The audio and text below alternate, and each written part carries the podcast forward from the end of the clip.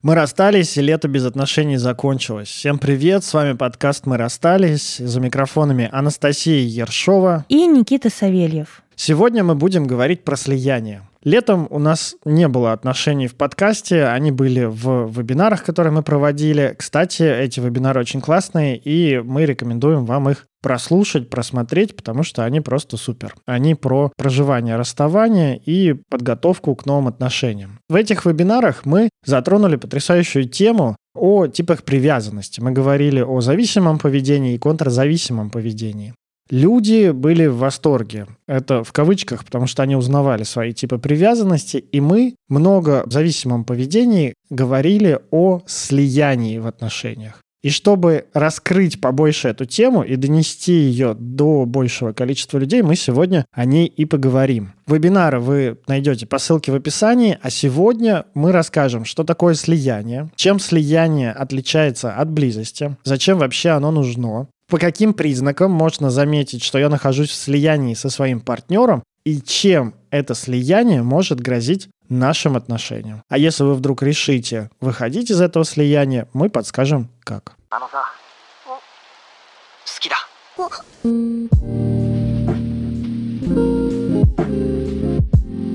Предлагаю сразу сказать, что такое слияние. Вы еще могли слышать термин «конфлюенция». Это наш гештальтистский термин, который обозначает, собственно, само слияние. У нас есть два термина – слияние и конфлюенция. Мы можем э, использовать в выпуске и то, и другое слово, имея в виду слияние. Это такой защитный механизм, при котором стирается граница между мной и окружающей средой или другим человеком. Соответственно, я не могу определить свои чувства, свои потребности и не могу замечать чужие чувства и потребности. Слияние как защитный механизм защищает нас от уязвимости. И если продолжить логическую цепочку, то еще и от близости. Дело в том, что близость возможна только когда мы с партнером остаемся уязвимыми. Быть уязвимым, конечно, страшно. Мы обычно привыкли ходить такие в латах, защищаться, не дай бог быть уязвимыми, потому что это может быть больно, это может быть неприятно.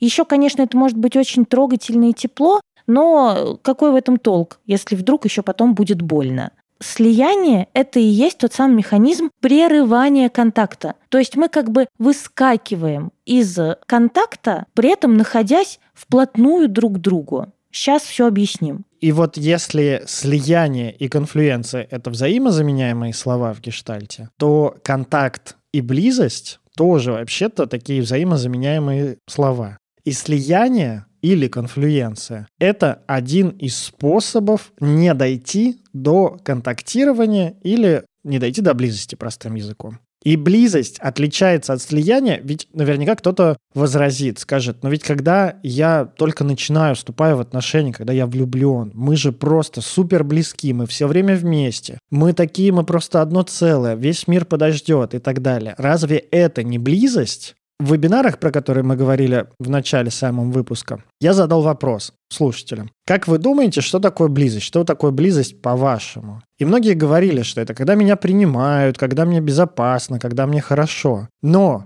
самый важный момент в близости – это то, что она строится на наших отличиях. Когда мы такие отдельные два человека, со своими границами, там, где мы заканчиваемся, встречаемся с границами другого человека, и мы можем как-то там контактировать, вот это и есть близость. А слияние не подразумевает вообще отличий. Слияние, сама этимология слова, это как слияние двух рек, слияние двух компаний. Это когда два целых превращаются в одно целое. А одно целое не может быть само от себя отлично.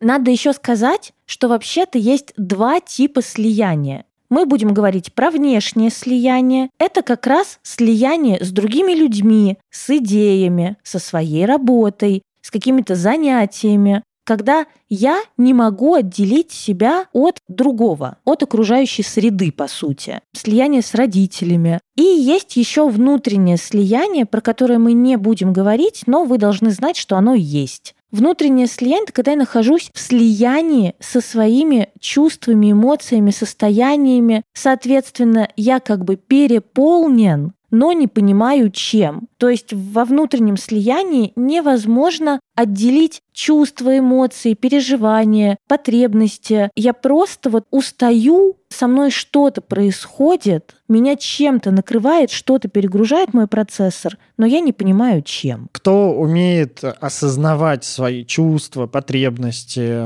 переживания, тот наверняка знает состояние, когда с вами что-то происходит, и при этом у вас есть такой внутренний взгляд на самого себя как бы со стороны, что вы можете сказать, ага, сейчас я злюсь. Метапозиция. Метапозиция, например, да. Сейчас я злюсь. Или, ага, похоже, у меня не закрыта сейчас потребность в общении, раз мне одиноко там, или в нежности, или еще в чем-то. Внутреннее слияние. Оно характеризуется отсутствием вот этой метапозиции. Когда вы ваш вот этот внутренний надзиратель смылся в этот водоворот чувств и переживаний вместе со всем осознанным, что у вас было. И вы просто одна большая каша из а что со мной происходит. И слияние, так как это защитный механизм, в этом случае защищает нас, скорее всего, от сильных каких-то переживаний и чувств, которые, если мы распознаем, дико нас напугают. Да, от осознавания этих чувств и от проживания, соответственно, этих чувств. Конечно, да. Мне кажется, во внутреннем слиянии мы все оказались в конце февраля. Вот это вот то, что Никита описал, состояние. Я одно большое месиво, которое звучит примерно так. А, это оно. Да-да-да, защищает не только от осознавания и проживания, если уж прям совсем терапевтичным языком говорить, то от контактирования с собственными чувствами. Соответственно, это чувство не может как-то развиться, дойти до пика проживания, прожиться, а потом ассимилироваться. Просто вы останавливаетесь, не доходите до него. Надеюсь, вы любите нас за то, что мы задроты и душнилы периодически. Гештальт-теория в прикольных приколах. Вот так немножечко передаем вам свои знания у психотерапевтов одна из функций – это образовательная функция. То есть мы все равно так или иначе рассказываем людям, которые к нам ходят на терапию, и тем людям, которые нас слушают, называем им процессы, рассказываем про состояние, что происходит. Это одна из наших функций. Мы ее в подкасте отрабатываем на все сто. А я бы вообще еще чуть побольше углубился тогда в теорию контакта. Вы все от нас наверняка слышали. Все, всем пизда. Вы все наверняка слышали от нас, что терапевт, он поддерживает осознавание клиента. Помимо поддержания осознавания клиента или одним из способов поддержания осознавания клиента для психотерапевта будет замечание, как клиент прерывает контактирование с собой, с окружением, со своими чувствами, с другими людьми и так далее есть кривая прерывания контакта. Терапевт все знает про это. И вот он может клиенту, так даже иногда в супервизиях спрашивают и говорят, как ты думаешь, где, в каком месте здесь клиент прерывает контакт и с чем он контактировал?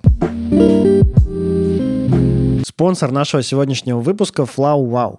Настя, ты же знаешь, что там можно заказать не только цветы, но и подарки, десерты, живые растения и даже косметику с доставкой в тысячу городов по всему миру, в том числе и с деком. Ого, про косметику я, кстати, не знала. А про цветы, да, конечно. Я регулярно там покупала цветы домой. Обожаю, когда дома есть цветочки. А еще, кстати, я присмотрела себе там несколько комнатных растений. И обязательно закажу их, когда вернусь. Пользуйтесь приложением FlowWow на телефоне, потому что там крутые фичи. Магазин пришлет фото товара перед отправкой. Система рейтингов и база отзывов помогут выбрать надежного исполнителя. А еще акции и бонусы, которыми можно оплачивать до 100% стоимости товара. А для наших слушателей, как обычно, скидки. Минус 10% по промокоду латинскими большими буквами раз 100 лис. Ссылку на приложение и промокод смотрите в описании к этому выпуску. Предлагаю поговорить про признаки именно внешнего слияния мы оставляем внутреннее и переходим к внешнему. Дальше только о нем. Признаки все чекайте. По ним можно найти себя в слиянии со своим партнером. Чё, давай, Никит, первый. В слиянии невозможно различить собственные эмоции, чувства и потребности. Я просто не знаю и не могу сказать, как я себя чувствую. Человек спрашиваешь, как дела? Он говорит, нормально. Всегда у него нормально. И вот подробнее сказать не может. Что с ним происходит, непонятно. Он может быть переполнен чувствами, он может дрыгать ногой, у него нервный тик. Его спрашиваешь, что с тобой происходит. Он такой, я не знаю, не понимаю, чего происходит. Спрашиваешь, что хочу? Не знаю, чего хочу. Чего тебе надо? Не знаю, чего не хватает конкретно сейчас. Вообще в жизни не знаю, чего такого. Давайте достраивать с вами вместе логическую цепочку. Если я не знаю, чего я хочу, то я не смогу этого получить. Поэтому в слиянии с партнером или с другим человеком, я не могу удовлетворять свои потребности, либо умею удовлетворять. Не всегда мы прям вот все-все-все потребности не можем заметить или чувства. Иногда мы просто многие из этих потребностей или чувств не можем замечать, соответственно, многие потребности мы самостоятельно в отношениях удовлетворить не можем. Часто бывает, что находясь рядом с другим человеком, я занимаюсь нашими общими делами, нашим общим настроением, чтобы нам обоим было весело, чтобы нам обоим было классно, и совсем не занимаюсь собой. Например, я не чекаю, хочу ли я сейчас есть или пить. Мы будем есть вместе, за компанию. Мы вместе за компанию выпьем пивка. И в этот самый момент я как будто бы не понимаю. Я и не задаю себе вопроса, так, а я голоден? Или, может быть, у меня жажда? Я хочу сегодня пить алкоголь или не хочу? Я хочу куда-то идти, хочу ли куда-то ехать? Или, может быть, у меня есть потребность побыть одному, искать партнеру, господи, пожалуйста, поезжай один трусить с друзьями, а я залягу и буду смотреть сериал. Непонятно, хочу ли я смотреть сериал, опять-таки. Тот, который предлагает партнер. Короче, если вы делаете что-то заодно с партнером, здесь именно важная история, что вы такие вроде не собирались что-то делать, а делаете потому что он делает. Вот вас захлестнуло вместе, засосало. Ну да, чаю попить. И партнер сидит, пьет чай. Или партнер пришел с работы и ест. И вы такие хоп, и тоже решили поесть. А сами ели за час до прихода партнера и на самом деле еще не проголодались. Но вы это не чекаете, просто надо вместе поесть. Просто надо вместе лечь спать. В сексе это проявляется, когда партнер, например, начинает к вам как-то приставать, там, флиртовать с вами, возбуждаться и пытаться вас возбудить. И вы, ну, как-то такие, бах, и вы занимаетесь уже сексом. А сами вы вообще-то бутербродик себе с вареной колбаской готовили. Блять, так скучаю по вареной колбасе, пиздец.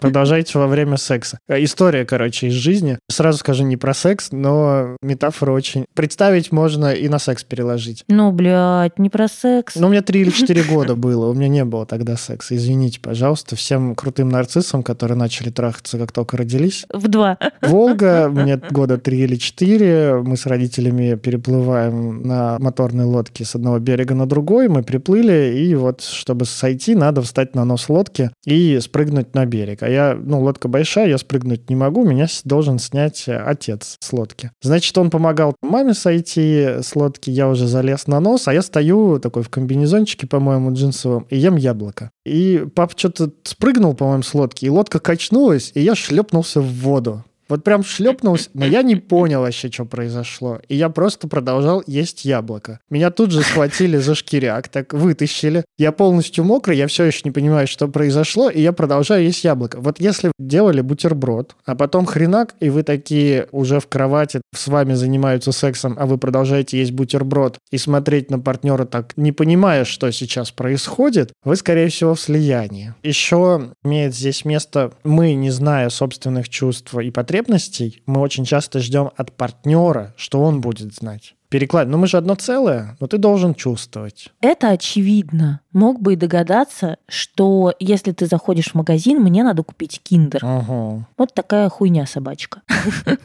Могли бы и догадаться. Что, давайте дальше. Следующий признак – это растворение в своем партнере. Похоже, но по-другому. Это когда я не замечаю свои чувства и желания и начинаю брать на себя, вот так перенимать чувства и желания партнера. То есть я становлюсь очень чутким к эмоциям и чувствам другого человека. Я пытаюсь угадать, это ключевое слово, угадать, не прояснить, не узнать, не спросить, а угадать, что он думает, что он чувствует. И у меня вообще не остается личной жизни отдельной, интересов, дел, своих друзей. У нас все общее. Или вот, типа, у партнера есть, и они стали моими друзьями, а со своими я перестала общаться, потому что, ну, ушла за мужиком в его компанию, а подруги пошли они нахуй. Подруги нужны, когда у тебя парня нет. Примерно так. А если остаются подруги или интересы, то мне уже не так комфортно и не так интересно в месте, где нет моего партнера. И мне хочется поскорее вернуться в эту вот родную гавань к своему партнеру и заняться нашими общими делами. Понимаете?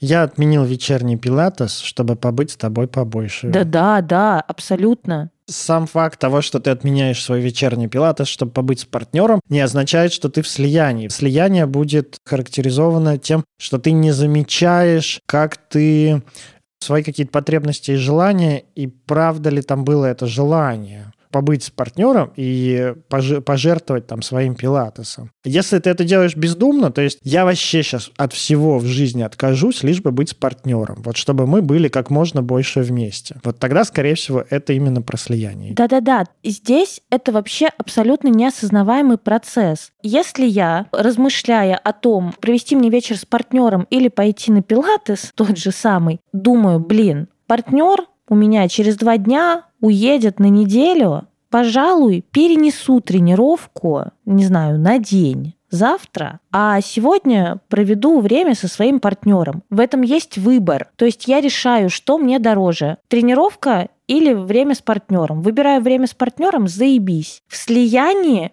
отказ от друзей, планов, каких-то своих дел происходит на автопилоте. То есть это, понимаете, такая программа неосознаваемая. Я просто начинаю в своей жизни максимально расчищать время и место и заполнять это время и место партнером, временем с партнером, его жизнью, не своей. И вообще-то, ну вот как бы честно сказать, мне казалось это чем-то абсолютно нормальным когда мы вот начали жить с Никитой, правда, у меня резко сократилось количество моей собственной такой одиночной активности, того, что мне нравится, интересно в отрыве от Никиты. Потом это все пришлось восстанавливать. Еще в отношениях пришлось восстанавливать, и как-то мы, не зная ничего про слияние, вроде сумели. Но потом и после отношений тоже, знаете, это ощущается, вот, кстати, после расставания Расставание это же такой очень резкий выход из слияния. После расставания это может ощущаться как собирать жизнь заново, узнавать заново, кто я, какой я, что мне нравится. Вот это вот признак того, что вы правда находились в отношениях полных слияния. Вот этого больше всего боятся контрзависимые.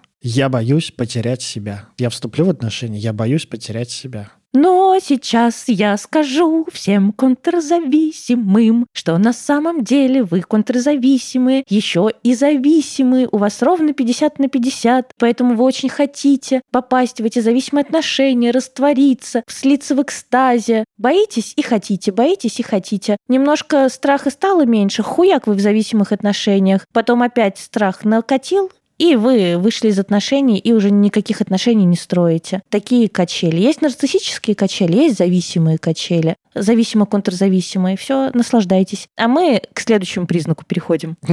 Следующим признаком будет, когда вы отождествляете себя с другим человеком, или, ну, если не в отношениях, то с группой людей. Когда одна страничка ВКонтакте, мы покакали, мы поели, мы попили, мы пописали, вот это вот все. Только в... Подожди, это же в детско-родительских отношениях мы покакали. И тут матерям, особенно с младенцами, простительно это слияние. А давай про слияние, вот про это мы в отношениях. Давай, примеры. Примеры в отношениях, когда вы начинаете присасываться к успехам и достижениям партнера. Или наоборот, к его неудачам. То есть вы такие, когда вас спрашивают, как у тебя дела, ты говоришь, а, хорошо. Вообще все заебись, мы купили квартиру.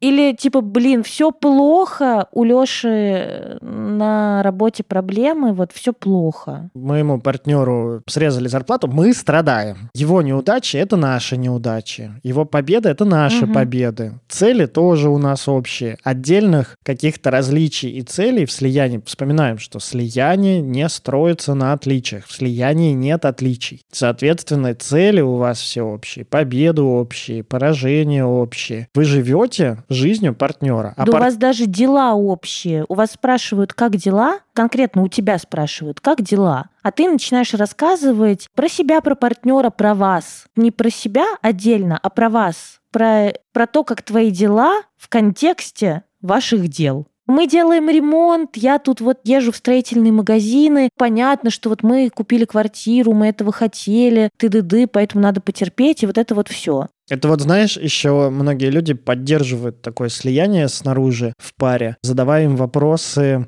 не «как у тебя дела?», обращаясь к конкретному человеку, спрашивая «как у вас дела?».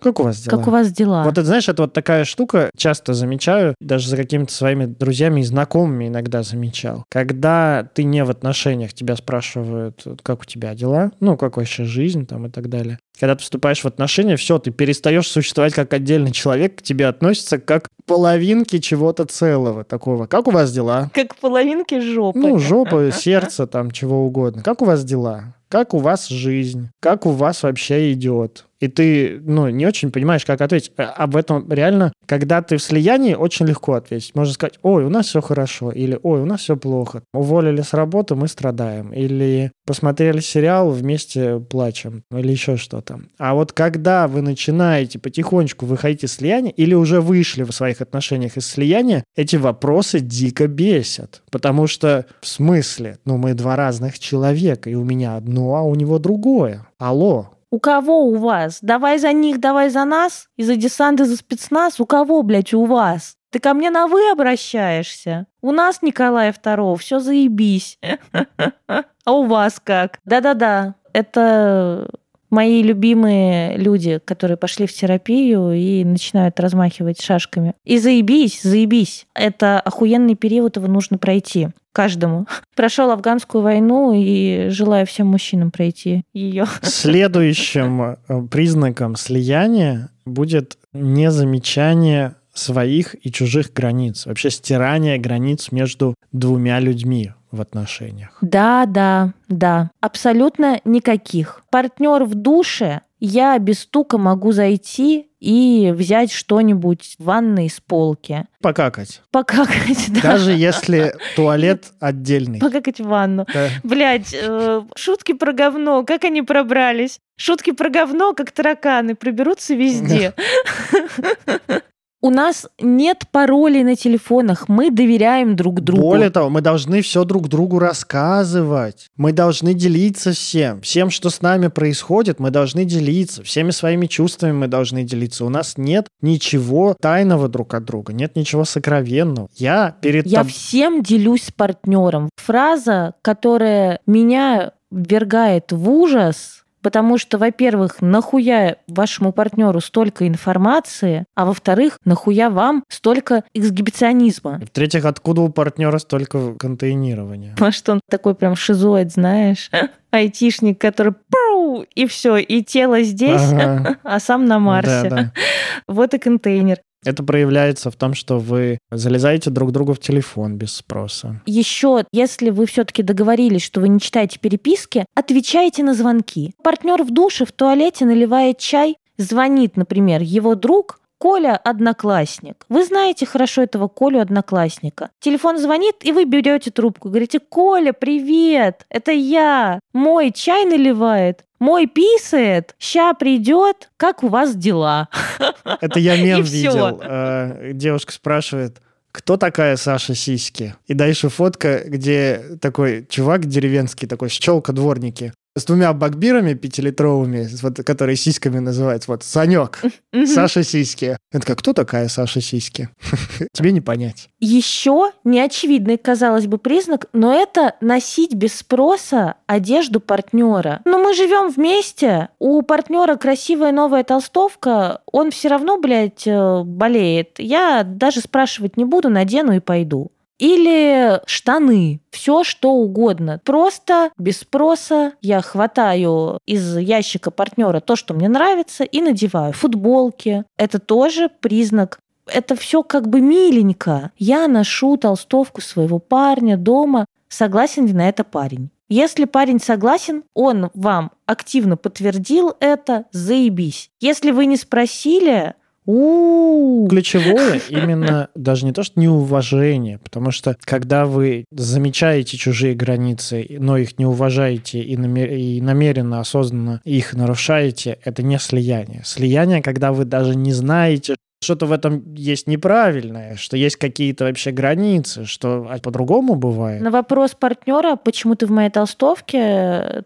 ты отвечаешь, а что такого? Угу. А что такого-то? Да. Э, Еще из неочевидного решать что-то за партнера. Решать не когда он в коме, знаете, отключать его от э, ИВЛ или не отключать, а решаете такое в повседневности. Куда он поедет, куда он пойдет. Вам э, звонит подруга и говорит, вы с парнем приезжайте к нам на выходные. Мы приедем. Да, например. Приходит партнер домой, мы едем к подруге, тусовка на выходные, на дачу. Партнер такой, блядь, а я с мужиками хотел футбол посмотреть. Ну, блядь, раз мы едем, значит, мы едем. Или он говорит, не, я с мужиками иду футбол смотреть. И начинается пиздец, как бы разъебище, скандал. Потому что мы не ходим в разные стороны. Какой футбол? Да. Э, Еще это может проявляться через помощь. Вот неочевидное место, но желание и такое очень явное намерение. Навязчивое, я бы сказала, Ну, желание. навязчивое или просто вот желание спасти. Вспоминайте выпуск про спасателей, про треугольник Карпмана. Желание спасти другого человека без его явного на то запроса, как-то улучшить его жизнь или упростить его жизнь. Это тоже нарушение границ. Это тоже часто причиной этого является незамечание этих границ. И, соответственно, слияние может быть причиной того, что вы пытаетесь партнеру сделать жизнь лучше, насильно причинить ему добро. Да, и знаете, это может проявляться, я придумала просто офигенный пример, сейчас скажу. Когда партнер, например, вы куда-нибудь улетели, прилетаете в 4 утра, и партнер говорит, я так соскучился, хочу тебя встретить в аэропорту. И вы говорите, да не надо, спи, я вызову такси. И казалось бы, блядь, благодетель какая. Но в этом месте вы лишаете партнера его решения. Понимаете, он что-то решил, он говорит, я хочу тебя встретить, а такие, да не надо. Я позабочусь сейчас о тебе, чтобы тебе было хорошо, чтобы ты спал. Это, конечно, хуйня из-под коня, потому что хочет ехать, едет. Не хочет ехать, он сам как бы может сказать, типа, слушай, вызови такси, пожалуйста, пиздец, в 4 утра вообще никуда не хочу ехать. Все. Огонь пример. Вообще не очевидное. Требовать слияния партнеры могут требовать друг от друга, чтобы они всегда отвечали на сообщения. Мы дальше еще скажем о страхе одиночества в слиянии. Но помимо страха одиночества, страха остаться одному, мы еще требуем от партнера, чтобы он всегда нам отвечал. Ну, это как, представьте, когда вы в слиянии, вы по сути одно целое. Вот представьте себе, что вы, ваш мозг дает команду вашей ноге согнуться, а она отвечает вам через 40 минут, а иногда через 2 часа. Конечно, вы будете злиться на нее, на ногу и говорить, какого хрена ты не отвечаешь мне сразу же. И вот так же и в слиянии тоже мы часто требуем от наших партнеров, чтобы, ну, алло, come on, вот, пожалуйста. И написал, надо отвечать. Давай, отвечай, не пропадай никуда. А если пропал, то ты что вообще? Понимаешь, что ты на работе, но у тебя что, нет двух минут ответить мне на сообщение? Вообще-то это было важно. Это был смешной мем. Я его нашла для нас. Посмеяться. А ты, блядь, работать решил? Ну, пиздец. Есть еще такая штука, когда происходит какое-то нарушение границ в отношениях, и партнер такой недоумевает. Вот как Настя сказала пример про толстовку, типа, почему ты в моей толстовке? Я такой, а что, это что, что-то плохое, что ли? Мы также находясь в слиянии, можем недоумевать, что какие-то наши действия задевают границу другого человека. Знаете, тоже вот сталкинг, по сути, это же нарушение границ, преследование. Представьте себе ситуацию. Вы собрались, например, в кафе с подругами или с друзьями, а ваш партнер такой просто тоже приходит в это кафе. Не обязательно с вами сидеть, а просто вот такой, ну, я решил тебя забрать. Или я решил просто рядом посидеть. Так соскучился, захотел тебя увидеть. Да. Конечно, еще звоночки абьюза, вот, и это к нашему выпуску про абьюз. Но это, конечно, большое слияние. Абьюзеры подсаживают сначала на слияние, чтобы потом в этом слиянии творить пиздец и бесчинство. Да, и вот это недоумение – это очень важный маркер.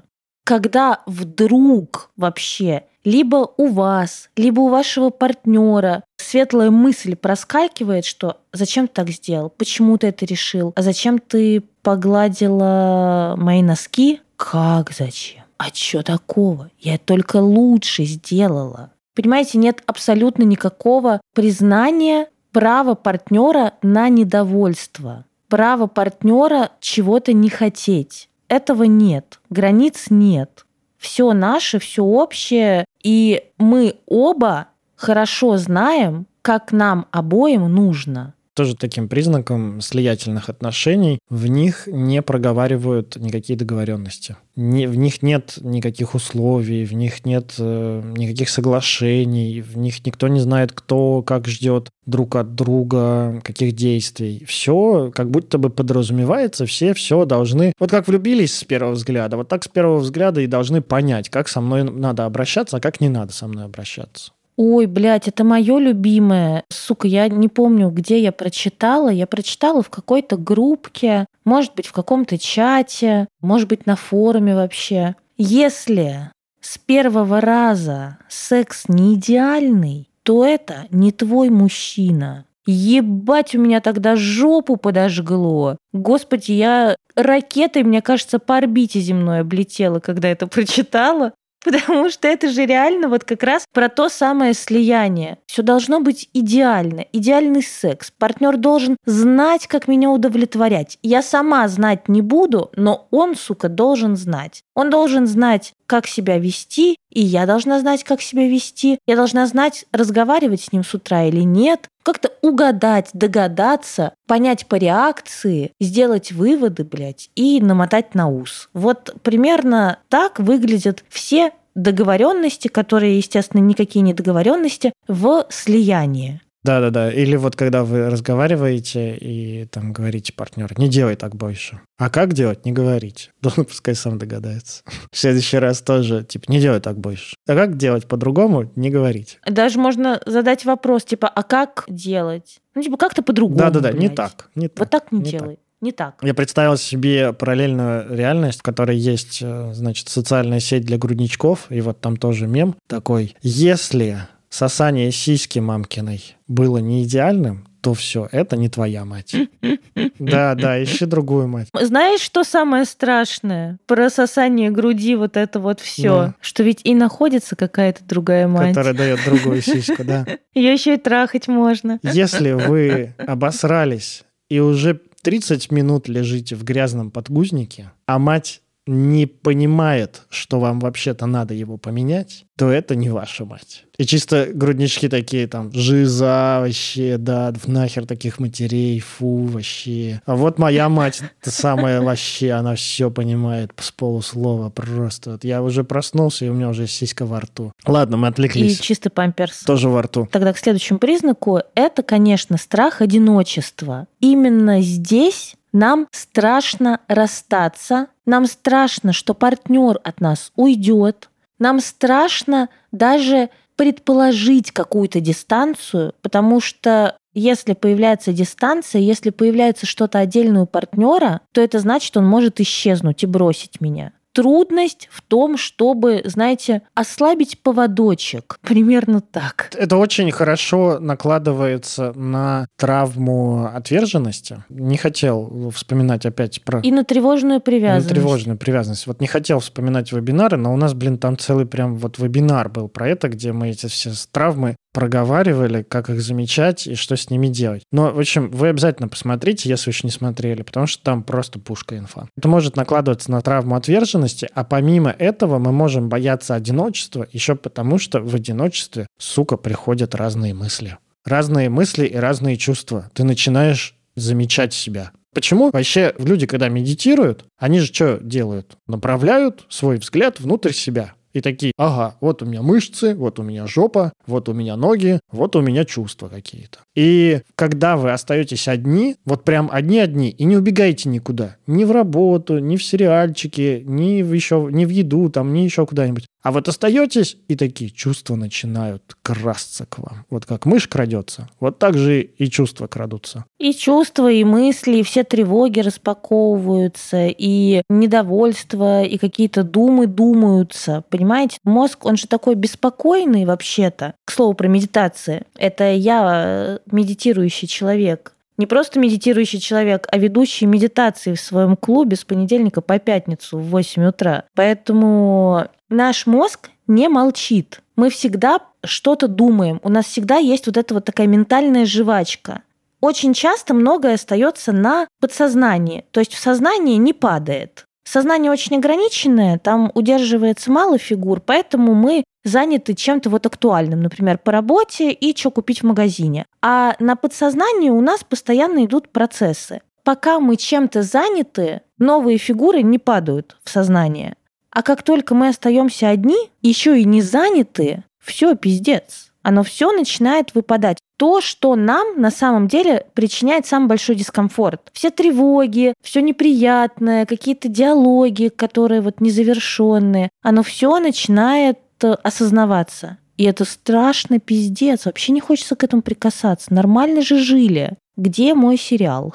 Где мой партнер? Как он там вообще поживает? Конечно. А если вы такие расстались, в слиянии будучи, вы все равно продолжаете, или даже не расстались в слиянии, а просто разошлись на разные расстояния. Ну, кто-то уехал в командировку, например, или просто кто-то пошел за хлебом. Вы все равно продолжаете залипать на партнере, думать о нем, переживать. И вот если не получается отключиться... Переписываться, бесконечно переписываться. Например, переписываться. Сейчас мы об этом точно скажем, потому что нам уже наверняка есть такой вопрос. Блин, Настя и Никита, вы описали сейчас самые обычные, блядь, отношения. Они распространены везде. У меня так во всех отношениях. Это что мне теперь? Как борщевик в Центральной России. Это что мне? Кланяться теперь перед партнером и так, ой, благородный месье, не соизволите ли вы поделиться своими отличиями со мной, а я поделюсь с вами своими отличиями, и мы с вами начнем контактировать и определим договоренности, которыми будем взаимодействовать с вами. Что теперь, все отношения должны такие строиться? Спойлер, нет. А я думал, ты скажешь спойлер, да? Да нет. Именно так, соблюдая ту же лексику. Это точно, хорошо бы этому научиться. Как в любом развитии, личностном развитии, психическом развитии, мы проходим крайности. От крайности, когда мы такие слились, вообще не замечаем никаких границ, и такие, я ношу твои толстовки, я ем твои йогурты, я за тебя все решаю, ты должен угадывать, что я знаю, и так далее, нас чаще всего выкинет не в какую-то золотую середину, где мы можем, в принципе, как-то выдержать какое-то нарушение границы и там, ну, вернуться какой-то баланс. Нас, скорее всего, выкинет в совершенно противоположную историю, где мы будем супер чувствительны к этому всему, и мы будем требовать от партнера, чтобы он даже каждый свой пук проговаривал с нами. Типа, ой, извини, это я не нарушил твою границу, я сейчас немножко бзнул.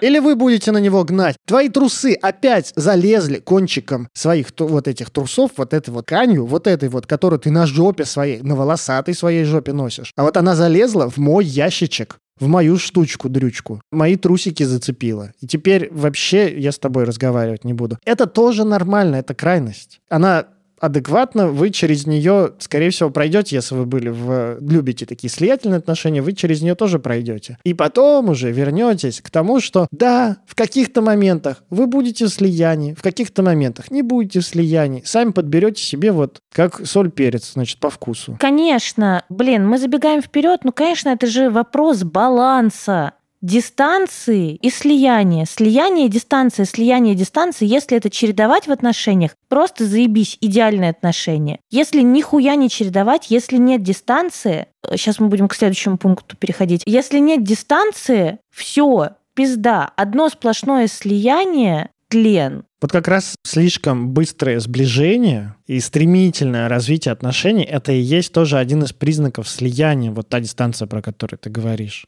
Мы очень быстро съезжаемся, мы очень быстро решаем, что все у нас... Женимся. Женимся, что у нас вот отношения. Что мы пара. Что да, Да. слишком быстро решаем, что хотим детей, заводим детей и так далее. Это тоже может быть признаком отношений в слиянии. Или, например, вы расстались недавно и тут же прыгнули в новые отношения. Да даже бог с ним, знаете, быстро мы съехались. Кому быстро, кому не быстро. Съехаться можно и через месяц, но все проговорить. А можно съехаться и не проговорить. Есть еще вот прям такие слиятельные люди, которые у нас первое свидание, а мы там уже говорим, ты такая классная, ты, блядь, похожа на мою будущую жену. Ну и понятно, что кто-то это говорит, чтобы просто тупо тебя завалить, чтобы лапши тебе понавешать на уши, а кто-то правда проскакивая вообще любой приконтакт, проскакивая начало отношений, вот это потрогать лапкой, какой ты, какой я, типа, давай целоваться. Присмотреться друг к другу, опереться на свои чувства. Да, или сразу трогать. Это тоже вот элементы слияния, такое прям реально быстрое сближение, проламывание границ. Когда тебя не спросили, можно ли тебя взять за руку, блядь, а уже взяли за жопу. Правда, так типа обняли на прощание и руки на заднице. И ты думаешь, ты, блядь, этими руками... Чисто моя вот пикаперская история, потому что когда я был моложе, Скажи, что это было лет 11 назад уже. и 15, и 13, и 12 лет назад, в такой давности. Я очень, правда, быстро сближался, вообще никак не проверял, ни чувства, не было вот этого присматривания и так далее. И сейчас я, думая, например, о заведении новых дружеских знакомств, просто общение с новыми людьми, я иногда себя чувствую каким-то слоупоком и дебилом, потому что мне, я такой думаю, блин, а я вот не готов, вот как раньше, ну вот реально даже на примере с дружбой. Вот раньше как было? Погнали пиво пить, короче, сегодня, значит, встречаемся на лавочке вот в этом дворе, там зайдем, купим сухариков и пиво, сядем, и, в общем, все расскажешь про свою там телку, что у тебя там с ней происходит, я тебе расскажу про свою, мы с тобой, короче, побухаем, вообще за жизнь потрем, а до этого вы ни разу не виделись. И это нормально было вот в 15 лет, ну или в 17 лет. А сейчас, вот когда я думаю о каких-то новых дружеских знакомствах, я думаю, Господи, это отдельный новый человек. И что-то мне в нем нравится, что-то мне в нем не нравится. Как-то я не готов. А это нормально будет, если я не предложу ему сразу вот в десна лобызаться сразу же вот на первой нашей встрече? Это нормально, если я как-то аккуратно буду себя вести, если я постараюсь максимально медленно входить вот в это общение? И когда я представляю себе это, мне становится так стыдно за себя. Я начинаю думать, что я какой-то стал привередливый. Даже не привередливый, я как будто стал какой-то недружелюбный. Вот. Терапевтированный? Нет, нет, недружелюбный. А, недружелюбный. Что я не могу вот так вот просто... Мы отдыхаем на Волге, мужики едут на лодке по рыбу ловят на моторке. Я не могу им крикнуть, типа, «Эй, мужики, у нас еще есть пиво, или там, это, везите пиво, давайте к нам в- за костер. Я так не могу, я такой, типа, а вдруг это какие-то такие мужики, а, а как вообще? Или вот все про мужской клуб. Ты говоришь, типа, делай мужской клуб, делай мужской клуб. А я думаю, господи, а что мне делать с этими мужиками? Как мне с ними общаться? Для меня это сейчас огромный вопрос просто. Я по-старому уже, мне вообще не заходит вот такое вот быстрое, супер быстрое сближение. По-новому я вообще не умею. Я такой думаю, это же, ну, мужики какие-то там, ну, с ними можем говорить, например, так, знаешь, вот я там встречаюсь иногда с кем-то там новым, знакомлюсь там через друзей, через знакомых, и вот мы стоим, разговариваем, и я такой поддерживаю там разговор, там, не знаю, про футбол, про IT, там, про маркетинг, про что-нибудь еще, и я про себя думаю, ну, это ж вообще не близость. И я такой, ну, ругаю себя. Да это, конечно, это не близость, это приконтакт. Ну вот, да, я ругаю себя за такое. Слушай, как э, человек, у которого есть женский клуб, я тебе могу сказать, что все проходит те же этапы. Когда вы знакомитесь, присматриваетесь друг к другу, потихоньку общаетесь, находите общие интересы, делитесь. Потом на этих там общих интересах какое-то время держится общение. Потом вы начинаете уже разное про себя рассказывать и вот быть поддержаны в разности. Тут как бы вопросов нет. А еще хочу сказать, опираясь на свой опыт с клубом, притягиваются подобные. Ну, правда, у нас да. реально девчонки в терапии, супер вообще классное, теплое общение. Очень много ценностей. Потому что все равно же к тебе приходят люди, которые откликаются на твои ценности. Поэтому и с дружбой также. Мы сначала откликаемся как бы ценностями. Какими-то видимыми. Вот так вот, наши дорогие слушатели, вы писали запросы на темы про дружбу. Вот вам небольшой спойлер про дружбу был сейчас. Да.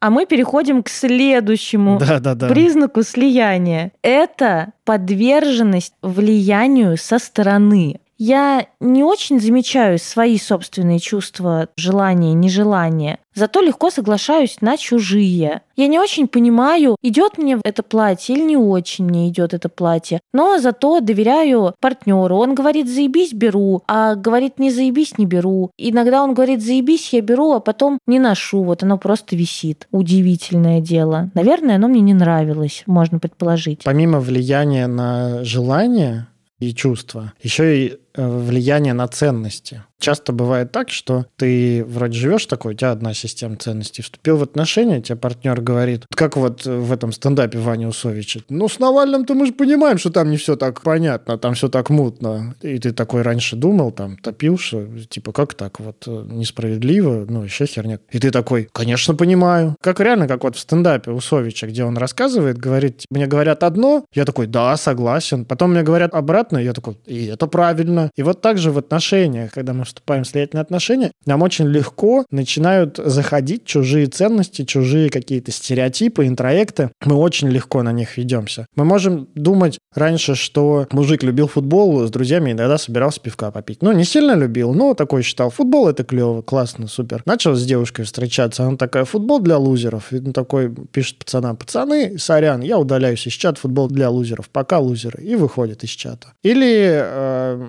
так, например, в моих отношениях тоже, конечно же, был период слияния, и в чем-то он, мне кажется, даже до сих пор проявляется это слияние. Было такое, что ну, я такой говорю, ну, работать на работе, это вообще-то не очень клево. А потом я замечаю, как меняется ценность, как она как будто бы моя такая встраивается, как мне встраивается какая-то про работу. И вот как эти ценности, вот так вот мы меняемся. И с одной стороны, это очень нормально и естественно. С другой стороны, это признак слияния. Потому что нормально и естественно, допустим, люблю я устрицы. И вот я встречаю человека, говорю, блядь, люблю устрицы. Что вообще ничего не понимаю в устрицах. Ты говоришь, о, хочешь? Погнали? Знаю офигенную устричную, перепробуешь все виды, я тебе все расскажу попутно, будешь понимать. Погнали? Ну, о, погнали. Пробует устрицы, говорит, да, устрицы, заебись. Поделились вы ценностью. Или какой-нибудь музыкальной группой друг с другом поделились. Класс. Другое дело, когда именно, правда, интроекты. У меня есть какое-то убеждение, что работают на дядю лохи. И я хожу и повторяю это, что ну типа, блядь, ну работа, это вообще, ну для лохов. Надо бизнес делать, нормальным человеком быть второй партнер вместо того, чтобы сказать, слушай, как бы ебал завали, ну, не, очень нет, важно... Нет, так, так, так никто Ну я не шучу, говорит. ну конечно нет. Партнер вместо того, чтобы сказать, типа, блин, я не согласен. Я не согласен. Или я понимаю, что, ну, похоже, тебе проще строить бизнес, а мне спокойнее вообще-то на работе, потому что там стабильность, потому что там вот все понятно. Мне так нравится. Пожалуйста, не засирай работу, что она для лохов, потому что ну тогда я что ли лох? Мне там комфортно, ну как бы и супер. А если вдруг ваши слова или слова партнера начинают в вас так проникать и прорастать, а на самом деле это вообще никогда не было вашей ценностью, то вот это вот слияние, понимаете? То есть у вас вообще могла быть другая ценность, стабильность. А тут, блядь, вы вдруг решили, что вам нужна нестабильность и летать охота. Последний признак не по важности и не по частоте появления в слиятельных отношениях – это ваша или партнера невозможность выдерживать негативные чувства, а именно фрустрацию, разочарование и несоответствие ожиданиям. Вам сложно, когда партнеру плохо. Вы не можете ругаться. Вам сложно, когда партнеру плохо, это прям вот маркер-маркер, прям, как говорят, красный флаг, но это не красный флаг, потому что надо заканчивать такие отношения. Это нормально быть слиянием. Это красный флаг, что нужно заняться своей жизнью. Это красный флаг, что хорошо бы пообращать внимание, что с вами происходит. Правда, мы же бываем в разных состояниях. Мы достаточно долгое время бываем в разных состояниях. Более того, есть люди с депрессивным радикалом, понимаете? Но часть их личности. Им нужно вот послушать иногда грустную музыку, посидеть одним, походить грустными. Ну, то есть вот просто побыть такими на сниженной энергии. Даже не то, что грустными, а на сниженной энергии. А вам это невыносимо вдруг почему-то с какого-то перепуга. Это и есть как раз невозможность выдерживать чужие чувства. А по поводу разочарования и вот это вот несоответствие ожиданиям, это, конечно, вот как раз про это догадывание. И что партнер не догадался, что я сказала все нормально, и он подумал, что все нормально. Дебил тут это разочарование, знаете, оно становится таким огромным, что типа, боже, да он вообще не понимает элементарных вещей. Это становится, знаете, таким фатальным, глобальным. Вы начинаете думать, может быть, расстаться, если он, блядь, не понимает вот такой вот хуйни. Где-то обязательно найдется человек, с которым вот отношения сразу сложатся идеально, который будет понимать меня с полуслова, с которым мы никогда не будем ругаться, с которым всегда все будет хорошо. Это миф. Если что, это не утверждение. Тут еще, знаешь, невозможность э, конфликтовать. Нам становится плохо, когда партнеру что-то не нравится в нашем поведении. То есть мы не, не можем здесь встретиться и поговорить о том, что происходит, и как-то договориться. Партнер говорит, ты не помыл тарелки. И нам становится плохо. Мы такие, а почему так больно? Ты меня не любишь. О, господи. И начинается вот это вот «ты меня не любишь». Ну, вернее, как, это может даже прозвучать как, что он меня не любит. И очень часто реакция вот на какое-то недовольство партнера, ну и давай, типа, брось меня тогда, раз я такая хуевая. Давай тогда расставаться. Опру. Ну, типа, а ты сам меня выбрал. И что ты, блядь, мне сейчас за тарелки предъявляешь? Про это мы тоже говорили в вебинарах про вот это вот угрожание расставанием. Говорили. А сейчас говорим в выпуске. В общем, купите уже наши вебинары. Господи, они такие классные. Никита, блядь, я знаю, почему Никита их продает, чтобы вы увидели, какая пиздатая презентация у Никиты, какая уявищная у меня. Да, моя презентация, правда, потрясающая. У Никиты этап, когда его нужно много хвалить. Даже если вы не видели презентацию, напишите в комментарии к выпуску презентации заебись, Никит. Твои презентации самые лучшие. Нет, их надо пойти посмотреть. Там мемы есть. Классные мемы, где пришел скелетор с новыми фактами, а потом ушел и вернется попозже с другими новыми фактами. Ну все, давай дальше. Ладно, мы все сказали признаки. Нам важно сказать, что слияние в отношениях накладывает на эти отношения определенные ограничения. Когда вы находитесь в слиянии в отношениях, вот когда вы влюбленности, у вас секса много, а вот когда вы в слиянии прям сильно долго задерживаетесь, засидитесь, секс превращается в пустоту. Короче, не становится все меньше и меньше. Потому что в слиянии секса просто не будет. Ну, ну, ну, это как ваша нога будет заниматься сексом с другой ногой. Ну, так не работает. Сексом занимаются разные люди. Ну как это? А когда твои руки занимаются сексом? Это не секс, это мастурбация. Это мастурбация, да. Секс как бы растворяется. Мы растворяемся друг в друге, а секс растворяется вот в этом слиянии. И потом вы пишете вопросы мне в рубрику «Все хорошо?» Секса не хочу. А секса нет. Угу. Это вот слиятельный тип отношений. Да. Еще слияние, конечно же, убивает индивидуальность. Понимаете, мы встречаемся и вот как бы знакомимся и общаемся такими двумя отдельными людьми, со своими потребностями, которые мы умеем сами удовлетворять, со своими интересами, с такой большой полной жизнью. А попадая в слияние, вся эта жизнь отмирает, и остается вот это вот скудное маленькое пространство только между нами. Вот только мы двое. И, конечно, это все потом перерастает в отвращение, пресыщение, такое пренебрежение, что типа, блядь, ну, мой партнер какое-то дно. Киньте в меня камень, кто никогда ни разу в жизни не думал про кого-нибудь из своих партнеров, что типа, блядь, ну, это так себе, ну вот как бы он мне не подходит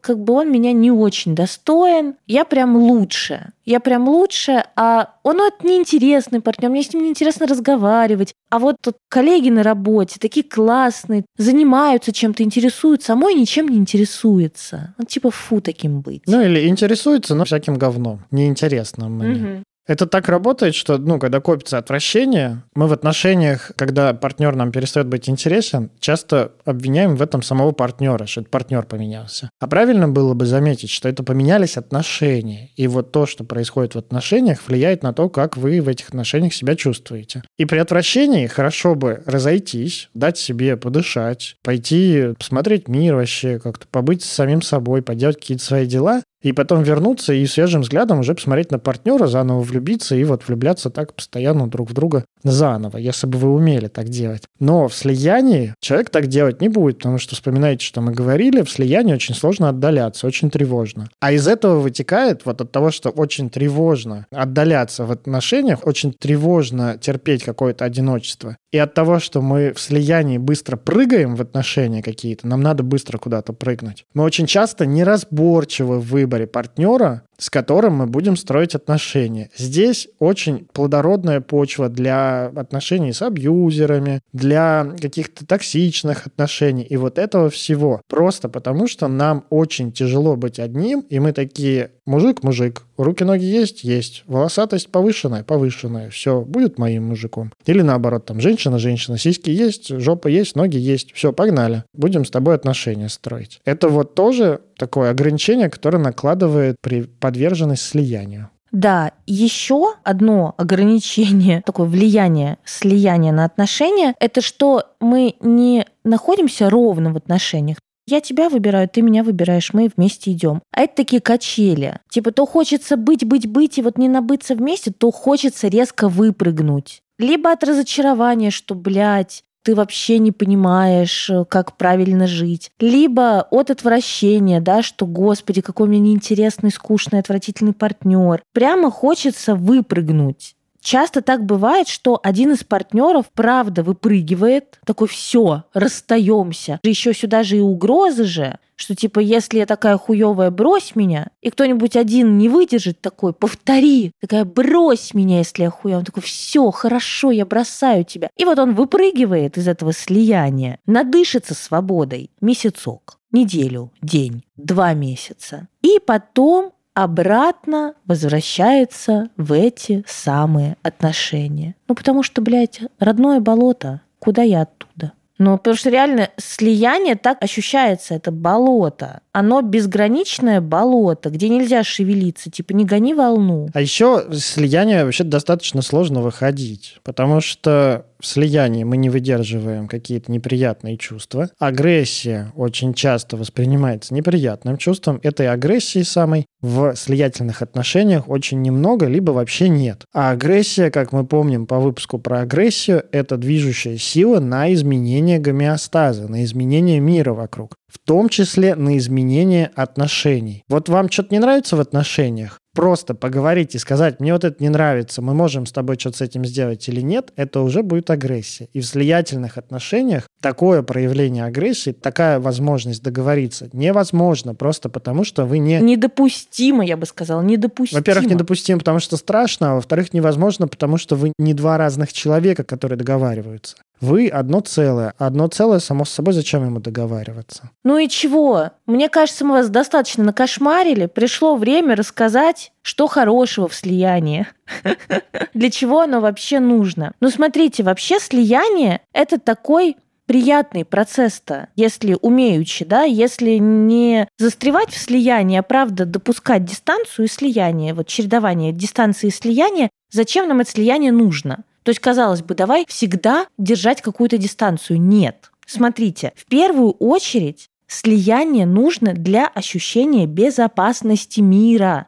То есть это прямо такое глубинное чувство из детства, когда мы рождаемся и оказываемся в слиянии с матерью, и мать, по сути, для нас весь мир, чем лучше, качественнее и теплее было слияние с матерью на первых годах жизни, тем безопаснее я себя чувствую в мире. Соответственно, вот когда возникает какая-то тревога, страх, страх неопределенности, прийти к партнеру, обняться, слиться вот в таком едином проживании момента очень повышает наше чувство безопасности. Это прям охуенно, это важная функция. Еще слияние в отношениях нужно для выстраивания вот этого ощущения «мы вместе». И это не про то, что наши дела плохо, а вот это правда про парность, про то, что вот мы вместе, я и мой партнер образуем некоторую ячейку, пару. Это как бы не только физическое пространство, но и мы разделяем общие взгляды, у нас есть какие-то общие планы, у нас вообще есть что-то общее, то, что нас объединяет в эту пару какие-то наши общие ценности, наши общие эмоции, да, такое проживание вот этого прекрасного заката на берегу, не знаю, океана, когда мы оба смотрим один и тот же закат и разделяем чувство восторга. Слияние ли это? Слияние. И оно очень нужно и как бы важно для ощущения вот этой парности. Это классная штука. Еще Конечно же, слияние, способность к слиянию нужна для эмпатии. Тупо для сопереживания, для сочувствия. Вы, конечно, скажете, что нужны зеркальные нейроны, и будете абсолютно правы. Но зеркальные нейроны – это биология, а если мы говорим про эмоциональную сферу, про эмпатию, про эмоциональный интеллект, то, конечно, это процесс слияния, когда приходит мой близкий человек, плачет, рассказывает что-то тяжелое, и у меня тоже наворачиваются слезы на глаза. И я тоже чувствую эту боль. И я ее могу разделить и облегчить боль близкого мне человека. Важно ли это? Господи, конечно, важно. И, естественно, слияние нам нужно для восстановления таких моральных сил. Это похоже на безопасность, но если прям вот совсем быстро сказать, то тупо погреться. Знаете, вот как бы погреться об другого. Когда я заманался, когда я устал, когда сил нет, и я прихожу домой, и партнер видит мое состояние. То, о чем мы говорили, что мы в слиянии начинаем присматриваться к состоянию другого. И вообще-то бывает это очень важно, когда я вижу состояние другого и могу сказать, иди душ горячий прими, я еду погрею. И типа решаю ли я за партнера, что ему это надо? Конечно, решаю. Но важная ли эта часть? Конечно, важная. Потому что в этот момент мы чувствуем себя замеченными, мы чувствуем заботу, когда она не удушающая, постоянная, а вот такая ситуативная. Ну, знаете, это еще можно сравнить с человеком, у которого, например, умер родственник. От шока и потрясения человек оказывается в таком немножко трансовом состоянии, немножко вырванный из реальности. И тут, конечно, партнер или близкие там люди, другие родственники впрыгивают в это слияние и так немножечко решают за него вообще, там, как вот его покормить, спать уложить, так окружают заботой. Это важно. Поэтому слияние вообще-то для прекрасных вещей. Ну, как бы, посмотрите, это же правда офигенные, важные, нужные каждому человеку вещи. Но когда оно постоянно, что, собственно, всегда, тогда тошнит. В общем, слияние — это нормальный этап отношений. Более того, когда вы начинаете романтические отношения, вы их начинаете с влюбленности. Влюбленность — это, по сути, и есть слияние нормально, когда это слияние длится там и год, и полтора года. Это очень нормально быть это время в слиянии. Вторым этапом выхода из слияния будет такой момент, когда один из партнеров начнет потихоньку осознавать себя отдельным человеком. И ему что-то будет не нравиться. И, конечно, вот этот вот выход из слияния, он такой, для него даже термин есть, сепарация, разделение. Вы были одним целым, вот вы разделяетесь. Как ребенок с родителем разделяется, сепарируется, так и партнеры в романтических отношениях сепарируются. Дай бог удачи вам в этом этапе, потому что здесь как раз многие пары и рушатся, когда не могут договориться, не могут заметить свои отличия, и вообще, как раньше уже не получается, а как по-новому еще не умеем. Про второй этап мы говорить сейчас, конечно же, не будем, это другие наши выпуски. И третий этап, когда вы уже такие не в слиянии, вы осознаете отдельность, вы можете и быть в слиянии, и быть отдельными, и испытывать близость. В общем, как говорится, добрым словом можно добиться многого, но добрым словом и пистолетом большего. Точно так же здесь слиянием отношения можно украсить, но слиянием и близостью еще больше украсить. Это вот такой третий этап. От баланса слияния и дистанция и рождается та самая офигенная близость. Умением регулировать дистанцию. Да, умением регулировать в общем, дистанцию. если вы заметили себя в слиянии, и вам в нем некомфортно, чтобы из него выходить, нужно искать отличия. Во-первых, замечать себя, свои чувства, свои потребности, свои желания, свои ценности и Хоть дневничок ведите про себя, конкретно только про себя. Я сегодня делал то-то, чувствовал себя так-то. Психотерапия очень помогает выходить из слияния. Придете к терапевту, начнете рассказывать про партнера, а он вам как хлобысь по голове скажет, ты что про партнера расскажешь? Ты про себя говори. Конечно, не прямым текстом, но вот так. Второе, что вы можете делать, это замечать, ну, вот эту вот разницу между собой и партнером, замечать, чем партнер отличается от вас. Угу. Хорошо бы, если вы хотите сохранять отношения, если у вас есть такая ценность, есть такое желание, то хорошо бы, опираясь на свое желание оставаться в этих отношениях и проговаривая это желание, потому что партнер не всегда может о нем догадываться. Проговаривая это желание, пытаться с партнером устанавливать какие-то новые способы взаимодействия друг с другом. Да, на этапе, когда мы выходим из слияния, можно прямо договариваться, да, то есть вы помните, что в слиянии нет договоренности, есть догадки, а тут прям выводить в поле договоренностей про какие-то отдельности, про дни, которые мы проводим отдельно. Про это тоже было в вебинаре, как раз в четвертом, где я, где я рассказывал про контракт отношений, и там как раз был пункт про отдельность и про собственную жизнь. Да, Никита, да, именно в твоем вебинаре это и было. Но, в общем, я к тому, что для выхода из слияния хорошо бы еще начинать договариваться. То есть, ну, вот как бы выстраивать договоренности. То есть вы заметили себя, как вы себя чувствуете, вы замечаете разницу между собой и партнером, и вы начинаете выстраивать договоренности. И, возможно, прямо, знаете, задокументировать, что партнер говорит, я хочу ходить один на скалодром. И вы такие, тяжело, блядь, ну ладно ты один будешь ходить на скалодром, а я тогда буду одна ходить в свингер-клуб. Зачеркнуто. Не знаю, ну куда-нибудь на пилатес. Он такой, на пилатес? Это что, у меня зря есть вот эти вот ритузики? Говоришь, все, пилатес только мой. И договорились. Понимаете? Поделили. Спасибо, что были сегодня с нами. Ищите себя в слиянии, ищите себя... На дистанции. На камерах скрытого слежения, какие вы там слиятельные. Напишите нам комментарии к этому выпуску, пожалуйста, в Телеграме. Мы там чаще всего общаемся. Приходите туда.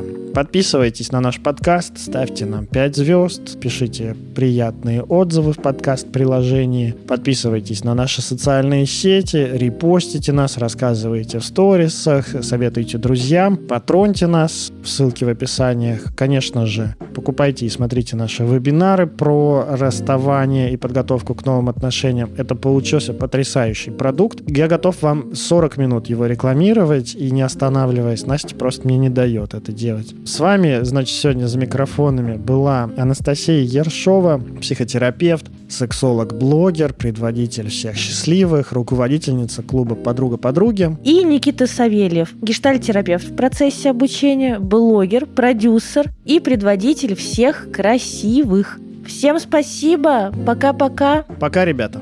Мяу.